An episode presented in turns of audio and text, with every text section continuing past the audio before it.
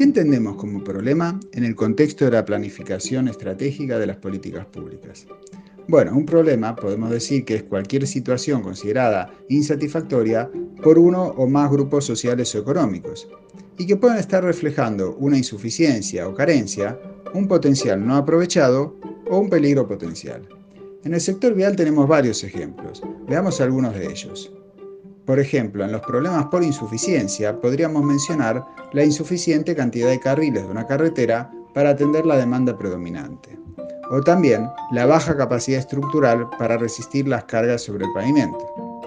O la poca conectividad vial de algunas regiones.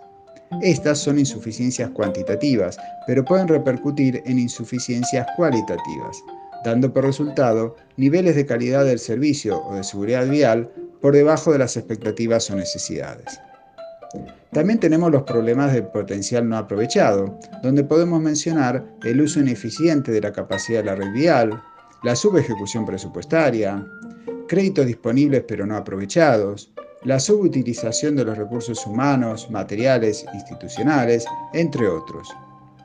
Y finalmente, tenemos los problemas de peligro potencial, y ahí podemos mencionar un corte de rutas por inundaciones, la caída de un puente en mal estado, desplazamiento de tierra o derrumbe de materiales, puntos críticos para la seguridad vial, etc.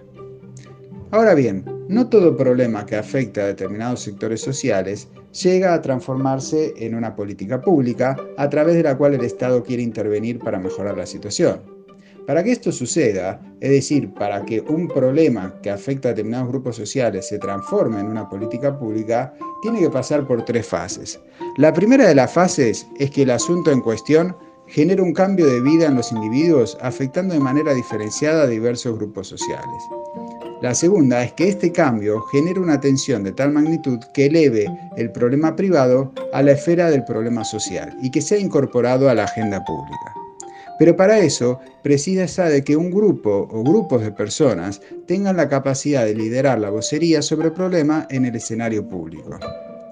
Y la tercera y última fase es que una vez que se reconozca públicamente el problema como tal y sea formulado, se persiga la institucionalización del mismo, es decir, su incorporación en la agenda gubernamental.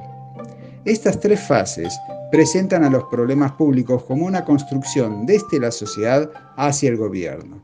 Y de este modo, la agenda del gobierno sería derivada de la agenda pública. Pero esta secuencia no siempre se da así en América Latina, donde predominan los sistemas democráticos poco afianzados y frecuentemente inestables.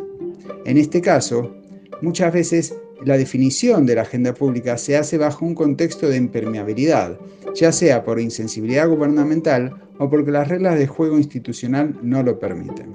Y esto trae como consecuencia que el proceso se haga desde una lógica endógena. En consecuencia, los problemas públicos son en este caso percibidos por los especialistas gubernamentales de cada área y es en estos ámbitos donde se produce el diálogo político y el ajuste mutuo del que se hablaba y no en el proceso de deliberación de los problemas públicos.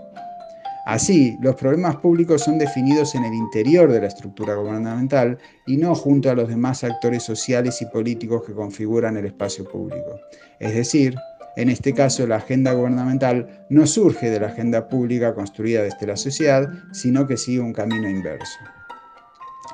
Volviendo a la cuestión de definir el problema, podríamos decir también que es muy frecuente encontrar problemas definidos en forma ambigua o con demasiada generalización o en forma muy subjetiva, o en otros casos, ver definiciones que están construidas sobre la base de una población objetivo mal caracterizada. Las definiciones muy generales implican incorporar demasiadas variables en juego, y los problemas definidos de este modo solo se pueden resolver también con soluciones generales para las que normalmente no existen los recursos económicos, institucionales ni temporales suficientes. Por otro lado, la subjetividad en la conceptualización de una situación social como problemática, sumado a la participación de varias personas o grupos en el proceso de formulación de la política pública, agrega mayor dificultad a la definición, ya que no es sencillo encontrar una definición precisa que no sea ambigua ni muy general y que también deje satisfechos a todas las partes involucradas. La forma en que se define un problema necesariamente va a estar relacionada con las alternativas de solución que van a surgir a partir de aquella. Por eso los problemas deben ser definidos de tal forma que pueden ser abordables social y gubernamentalmente de acuerdo con los recursos institucionales, humanos, políticos, económicos, legales y tecnológicos disponibles. Podemos decir entonces para concluir que un problema bien definido y estructurado se distingue por tener características precisas, bien formuladas, criterios precisos y un proceso mecánico para comprobar la solución.